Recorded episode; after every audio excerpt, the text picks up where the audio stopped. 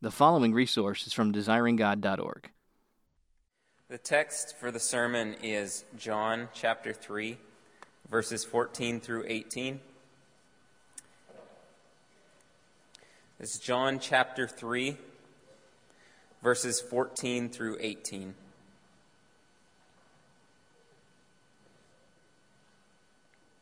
John 3, verse 14. And as Moses lifted up the serpent in the wilderness, so must the Son of Man be lifted up, that whoever believes in him may have eternal life. For God so loved the world that he gave his only Son, that whoever believes in him should not perish, but have eternal life. For God did not send his Son into the world to condemn the world, but in order that the world might be saved through him. Whoever believes in him is not condemned, but whoever does not believe in him is condemned already, because he has not believed in the name of the only Son of God. Let's pray together.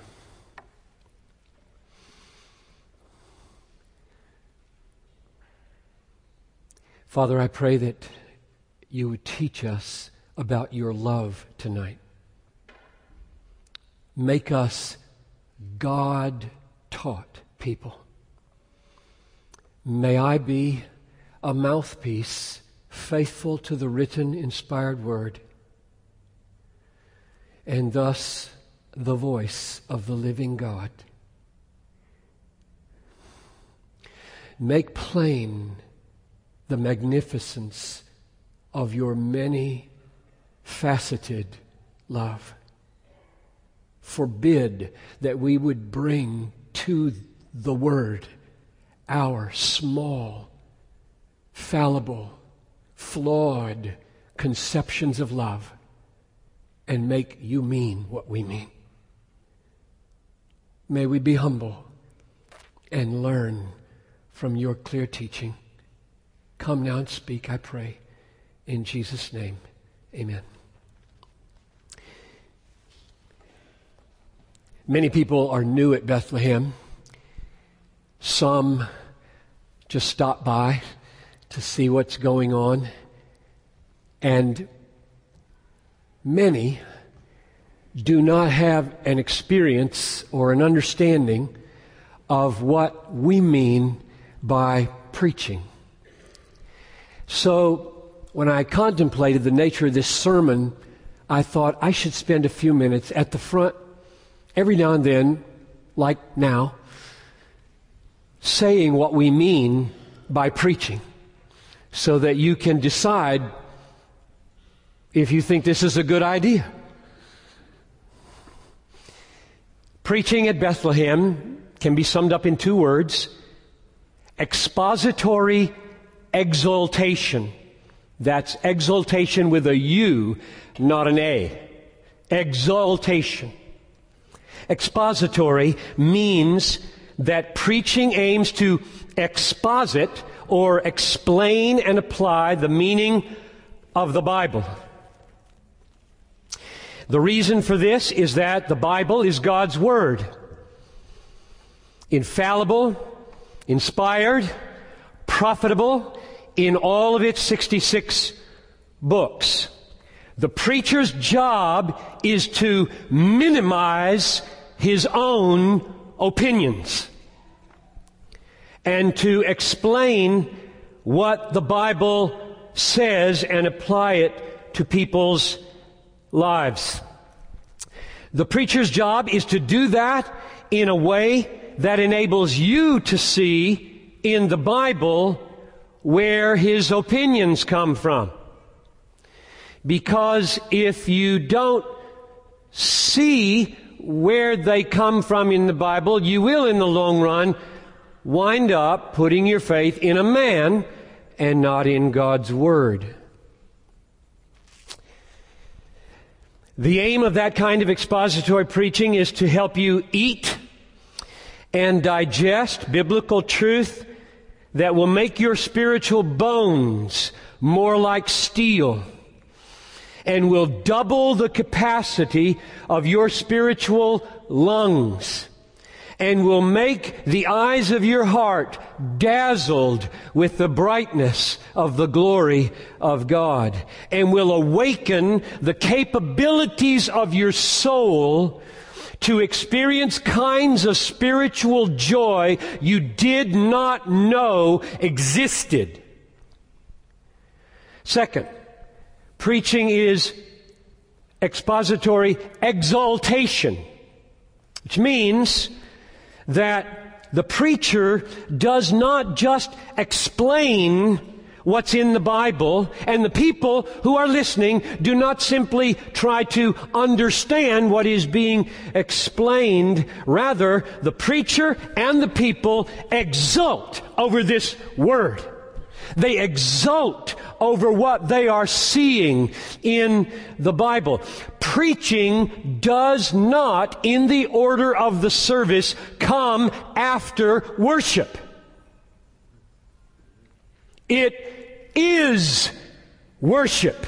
I am worshiping over the Word, trying my best to draw you in to a worshipful response to His Word by the power of the Holy Spirit. My job is not simply to see truth and show it to you. The devil could do that for his own devious reasons. My job is to do what the devil cannot do, namely to see the glory of the truth and to savor the glory of the truth and exult over the glory of the truth as I explain it and apply it to you in the hopes that God would enable you to do the same. That's one of the differences between a sermon and a lecture.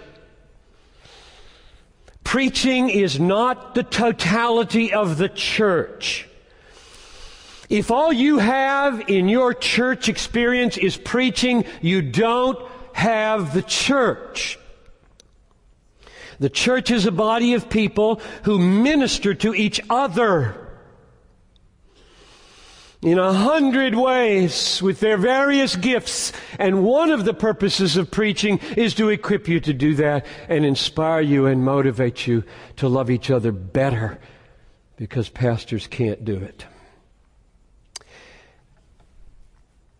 God has ordained that the church flourish under this kind of preaching. Which is why Paul gave the most serious, exalted charge in all the Bible to young pastor Timothy like this. This is 2 Timothy 2 1 to 2. I charge you, Timothy, in the presence of God and Jesus Christ, who is to judge the living and the dead by his appearing and his kingdom, preach the word. That's a weighty charge. So, newer person, if you're used to a 20 minute, immediately practical, relaxed, talk, what I have just described to you won't lead you there. I preach twice that long. I do not aim to be immediately practical, but eternally helpful. And I am not relaxed. I am feeling myself in my soul on the brink of a precipice called eternity, speaking to people, any one of whom might go over that edge at any moment. Ready or not. And I will be called to account for what I said there. That's what we mean by preaching. Now, the issue in this message is what does the love of God in John 3:16 mean? So I hope your Bibles are still open. For God so loved the world that he gave his only son that whoever believes in him should not perish but have eternal life. And it is so important that we not bring our native preconceptions, not learned from the Bible of love, to the Bible to make the Bible mean what we think love means. We should humble ourselves and ask, What do you mean, God? Help me with the wider context and the fullness of your revelation to know what you mean by loving us in this verse. There are a few great things that are very obvious, are they not? Number one, God loves the world. I'm leaning on last week's message heavily. God loves the world. That is, He loves the great totality of fallen human beings, all of them. Number two, this love is of such a kind, such an intensity, such a magnitude that it moved him to give his son to die for the world.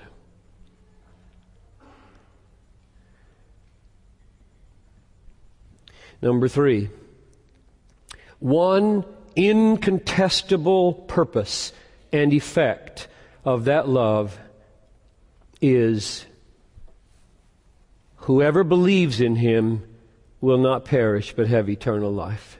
In other words, this love opens the door so that anyone who believes will have eternal life. Number four. Therefore, this love is indiscriminate. It may be spoken to, promised to, applied to everyone without exception, because that is what it says. Love says, according to this verse, if you will believe in my Son, I will give you eternal life. I can do that justly because my Son canceled the debts of all who believed, so that if you will believe, your debts are canceled.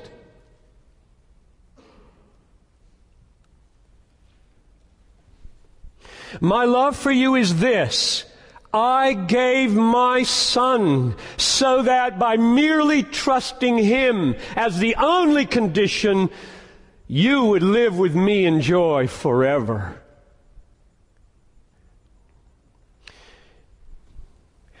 Therefore, we may say to every human being, God loves you. And this is how he loves you. He gave his son to die so that if you would believe, your sins would be forgiven and you will live with him forever. That's the way to preach John 3:16. Personally or in a pulpit.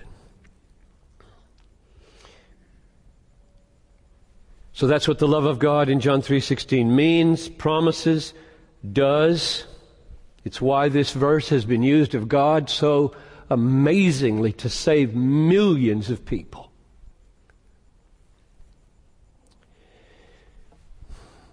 It expresses what we love to call the free offer of the gospel. I love the free offer of the gospel.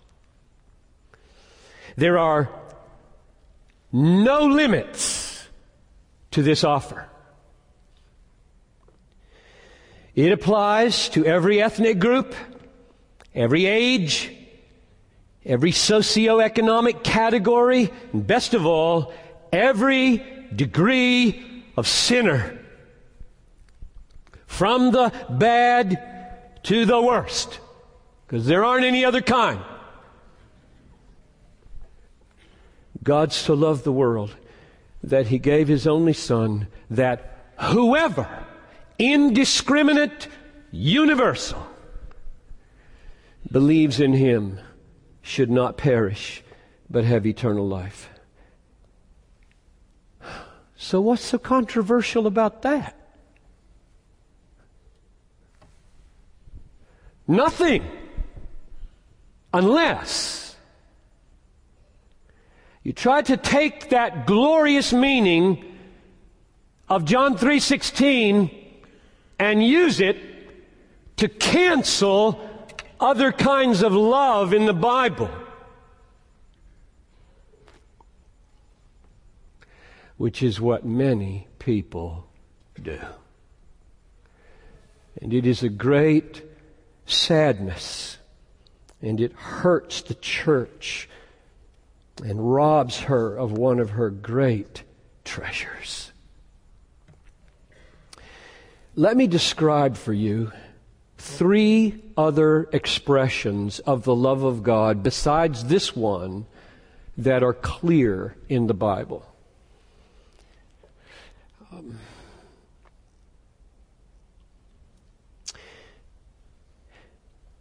before I do that, I'm going to hold this book up. I mentioned it last time. This is Don Carson, The Difficult Doctrine of the Love of God. Uh, these three loves that I'm about to open, uh, he opens, and the one in John 3:16. This is very helpful, very readable, very biblical. I recommend it. Number 1. The first two we'll go over very quickly. Third, we will linger on. God loves his son and the Son loves the Father. John 3:35 The Father loves the Son and has given all things into his hand. John 14:31 I do as my Father has commanded me so that the world may know that I love the Father. Now, what's different about the Father's love for the Son and the Son's love for the Father compared to the love in John 3:16 or God's love for you is that he loves you in spite of you. He does not love his son in spite of his son. There are no obstacles to love in Jesus or in the Father. They are infinitely worthy to be loved. We are not. God must get over great obstacles to love us. And He does. Number two. God loves His creation and sustains it with His care, even for the use of His enemies. Psalm 145 verse 9, the Lord is over all and His mercy is over all that He has made. Matthew 5:44 Jesus commands us love your enemies Pray for those who persecute you so that you may be sons of your Father who is in heaven. For he makes his sun rise on the evil and on the good and sends rain on the just and the unjust. I got up with Noel the other morning and opened the blinds and the sun was pouring in and I have a crystal clear view of the whole downtown of Minneapolis from my second floor bedroom window. And I said to Noel, He did it again. He did it again. Amazing love. This city should burn. And he makes the sun rise day after day after day for his enemies. Amazing. That's number 2. Nobody uses John 3:16 to cancel either of those. Here's number 3. The most precious experience of the love of God has not been mentioned in this sermon yet. It isn't John 3:16. It isn't his love for the creation. It isn't his making the sunrise on his enemies and it isn't his love for each other. For us, the most amazing love is his covenant love, his choosing a people for himself and bringing them to faith and making them personally his forever. To know yourself loved this way is the greatest experience of all. And many Christians have been taught not to receive this love or to believe that it exists, which is a great tragedy. You could call this love electing love or regenerating love or covenant love. With this love, God goes way beyond the offer of John 3:16 in loving you. He overcomes your rebellion. He overcomes your resistance. He conquers you, makes you his. So let me try to show you this from the Bible, since you should not take my word for it or anyone else's, but only God's. I'll give it to you in uh, maybe three places, three ways. I am trying to show you a way that God loves His own that is magnificently greater than John 3:16. Number 1, we see this in God's election of the people of Israel. Why don't you turn with me to Deuteronomy chapter 10? Genesis, first book in the Bible, Exodus, Leviticus, Numbers, Deuteronomy. About 190 pages in in my Bible. From the front. Deuteronomy 10, verses 14 and 15.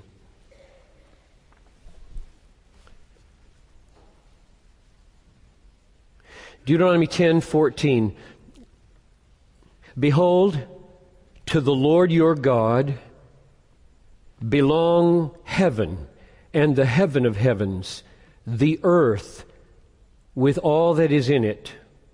Yet the Lord set his heart in love on your fathers and chose their offspring after them, you above all the peoples, as you are this day. God did not offer anything to Israel before he made them his own. He made them his own unilaterally. He took them for himself. He did not negotiate. He did not look for a qualified people. He sovereignly conquered the moon worshiper Abraham and made him his own. Turn back to chapter 7. Deuteronomy 7, verses 6 through 8. 7, 6. The Lord your God has chosen you to be a people for his treasured possession out of all the peoples that are on the earth. It was not because you were more in number than any other people that the Lord set his love on you and chose you, for you were the fewest of all the peoples. It was because the Lord loves you. Why did he love them? He loved them because he loved them. Period. If you go looking for an explanation in Abraham as a ground of this election, you will dishonor God's love very much. This is what we call electing love. This is not an offer. Number two,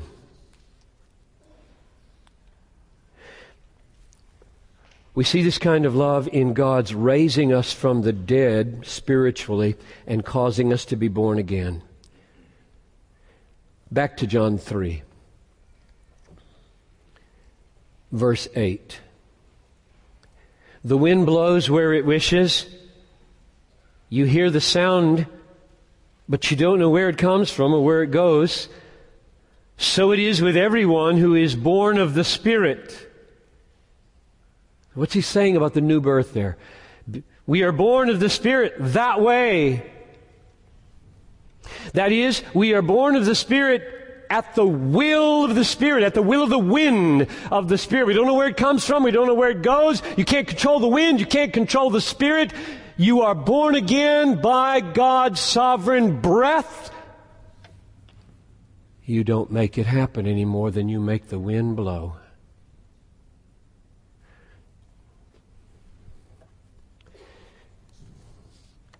This is called in the Bible great love.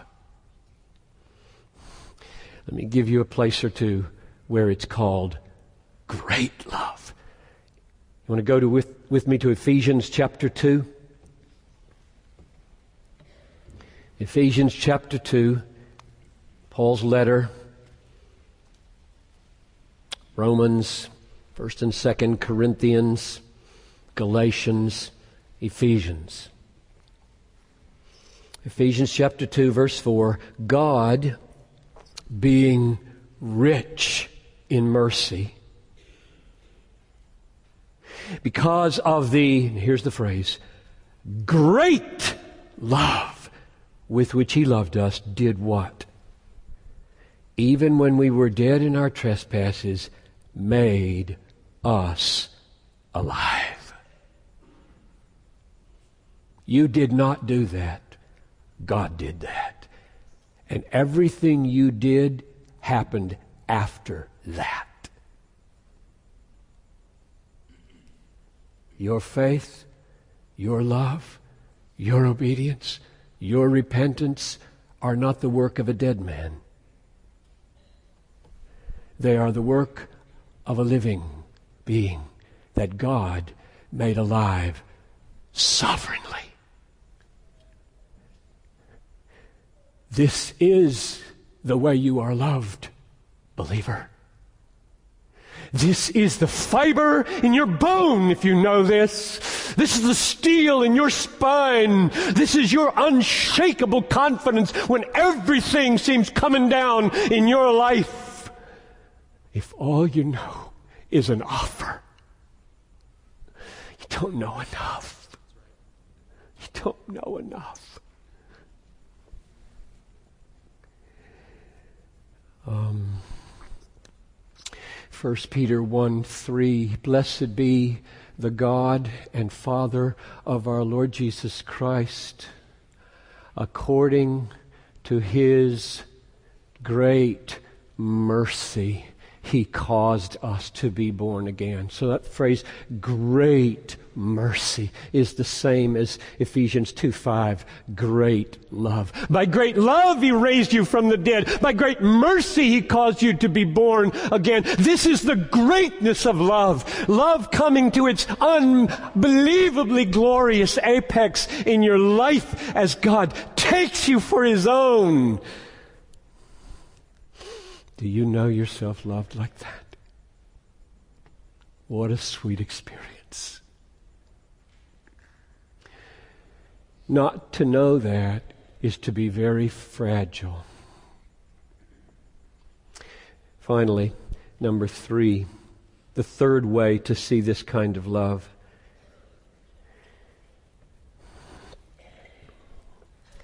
Is to stay right here in the Gospel of John and to ask Jesus to talk to you about how um, he understands his sheep. Who are God's sheep? Who are the sheep of his flock? Who are the sheep of the flock of Jesus? In the rest of the Gospel of John, here's the surprising discovery for most American Christians. The relationship between being a sheep of Christ and believing on Christ is not that we believe in order to become a sheep, but that God makes us a sheep so that we can believe. That surprises people because thousands teach against it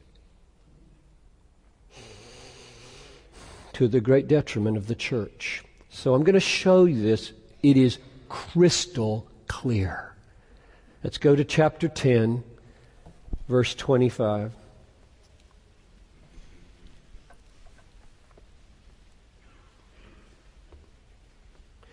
John 10, 25 and 26. Jesus says, The works that I do in my Father's name bear witness about me. But you do not believe because you are not part of my flock.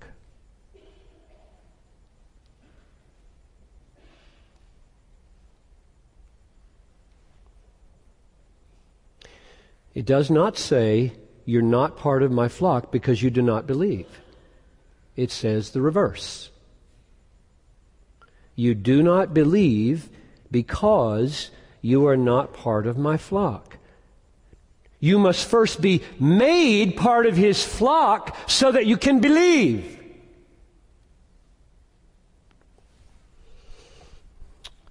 So, we don't first believe in order to become a sheep of Jesus. God makes us sheep so that we are enabled then to believe. So, look at verse 11 of John 10. The Good Shepherd lays down his life for the sheep. Now we know, having read verses 25 and 26. That means more than John 3:16. He lays down his life for the sheep means not just to offer the sheep eternal life, but to make absolutely certain they will believe and follow and have eternal life. The cross secures for the sheep their sheepness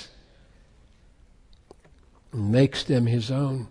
Jesus looks beyond the present fold of believers, and he says in verse 16, we can look at it, verse 16, I have other sheep that are not of this fold. I must bring them also. God knows those who are His and the death of Christ secures their coming. In John 11, 51 and 52, Caiaphas, unwittingly speaking prophetically, talks about the aim and purpose of the death of Christ. And John explains that Christ died in order to gather into one the children of God who are scattered.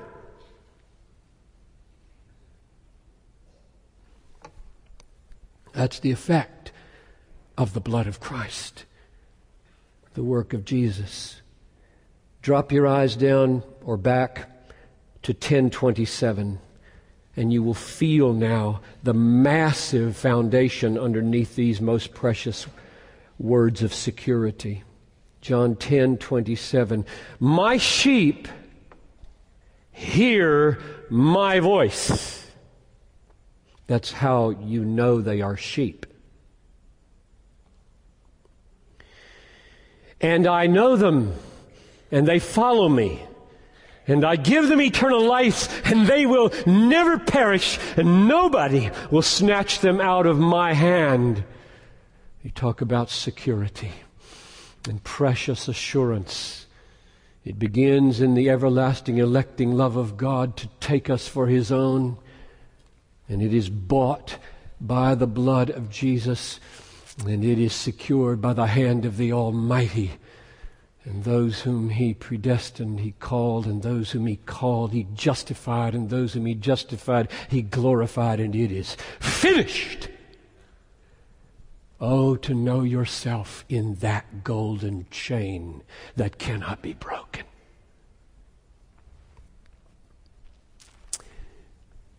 So, why do they come? Why do people come to Jesus? They come because the Father has chosen them and given them to Jesus. John 6. Want to go back with me to chapter 6? As long as you're putting your eyeballs on the very Word of God and not giving a rip about what I think, I hope. John 6:37 All that the Father gives me will come to me. That's who comes. All that the Father gives me will come to me. And whoever comes to me, I will never cast out. Drop your eyes down to verse 44. 644. No one can come to me unless the Father who sent me draws him. Drop your eye down to verse 65. John 6, 65. No one can come to me unless it is granted to him by my Father. This being brought to Jesus is a kind of love that is great love beyond the offer of eternal life. The securing of you in eternal life. The making of you to be one of His own and holding you there. Why doesn't everybody believe the good news of John 3:16. Let's go to John 3:16 and look at the context and read the answer that Jesus gives in verses 19 and 20. Verse 19 of John 3. This is the judgment that light has come into the world and people loved darkness rather than light because their deeds were evil. For everyone who does wicked things hates the light and does not come to the light. The answer given at the last judgment for why anyone didn't come will be they hated the light. That will be the last answer. They hated the light. It wasn't attractive. Television was attractive. Money was attractive. Fame was attractive. Sex was attractive. Food was attractive. Family was attractive. Walks in the sunshine was attractive. Making a name by building a hospital was attractive. Jesus and His way and His sovereign glorious love was not attractive. The light had no effect on a dead blind, rebellious, guilty, resistant heart. That's why people don't come. And we were all born that way. More amazing is the question why any of us comes, not why we don't. Why does any of us receive Christ as our supreme treasure? If you have, why did you? What are you going to say to answer that question if God asks you, Why did you and not your brother? Why did you and not your father? Or on Mother's Day, most painfully, Why did you and not your mother? What will you answer? You were smarter? More spiritual? I don't think so beyond the amazing gift of John 3:16 where God offers himself to the whole world and whoever will believe may come and have eternal life. Beyond that is the great love by which we are made to come. Our rebellion is overcome. God's wrath is removed and eternal joy is secured. There is a great love beyond the offer of John 3:16. If you only know the love of John 3:16, there is more for you to know, more for you to enjoy, more for you to admire, more for you to be amazed at, more for you to be thankful for, more for you to be strengthened by and made secure and firm and solid. Oh, for solid, unshakable, undaunted believers in the face of this cultural current carrying the world to perdition. It is not easy to stand today. Those of you who believe on Christ, God wants you to know how you're loved.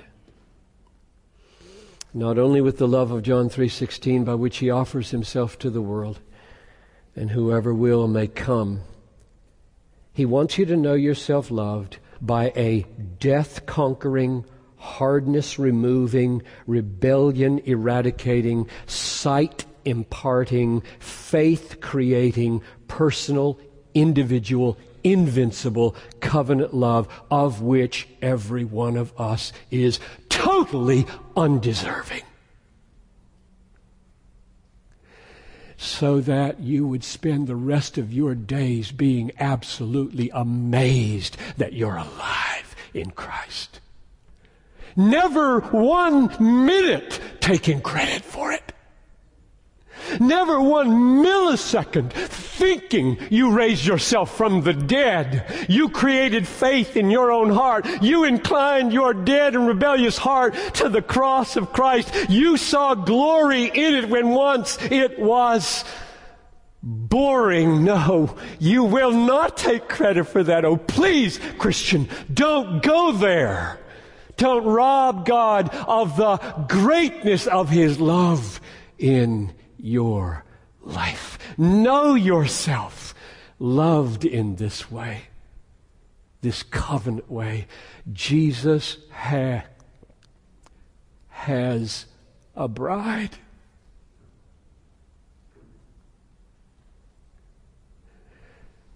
Husbands, love your wives as Christ loved the church and gave himself for her. This way, he took her. He paid for her. He cleansed her and made her freely his own. My dad, I'm closing. My dad was an evangelist. He was a good evangelist. Preached in every state. He was the little mini Billy Graham. No big 50,000 person stadiums, just 500 people churches and a 50 person church here and a tent meeting there. And he traveled all over the country for 50 years and led more people to Christ than I ever will. And he loved to quote D.L. Moody and I saw it. It's all over the net. It's nothing original here with my dad. It's just he loved to say it, and you can find it. He said, as D.L. Moody used to say, as you enter heaven, on the outside is written, Whosoever will may come. And as you walk through the gate into heaven and turn around, written over the gate is, chosen from the foundation of the world. That's good. I just would improve on it one way. Daddy, I think that as we walk to the gate, God wants us to read the Gospel of John and know what's there and not wait till we get inside.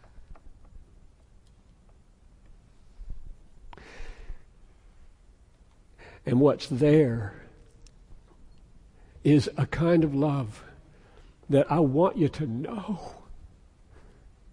I want you to know yourself so personally chosen, so personally died for so personally made alive, so personally gifted with faith, so personally inclined from darkness to light. I want you to know this instead of just kind of hovering on the outside thinking, I'm offered, I'm offered, and the rest is me, the rest is me, the rest is me. It's so fragile.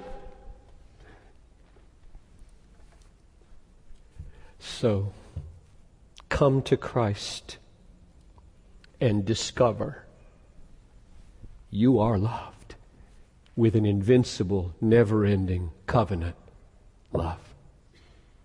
Did you hear me? come to Christ and discover you are loved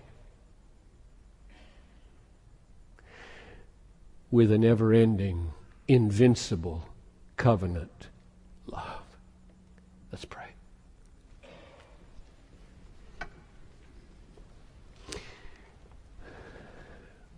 The wind blows where it wills. We hear the sound of it. We don't know where it comes from or where it's going. Such are all who are born of the Spirit. Blow, Holy Spirit. Blow in this room. Confirm the calling and confirm the election with your mighty saving power as you Open the eyes of the blind and incline their hearts to Jesus so that freely they do what they love to do. Trust Him. I ask in Jesus' name. Amen. Thank you for listening to this resource from desiringgod.org. If you found it helpful, we encourage you to enjoy and share from thousands of resources on our site, including books, sermons, articles, and more, available free of charge. DesiringGod.org exists to help you treasure Jesus more than anything else, because God is most glorified in us when we are most satisfied in Him.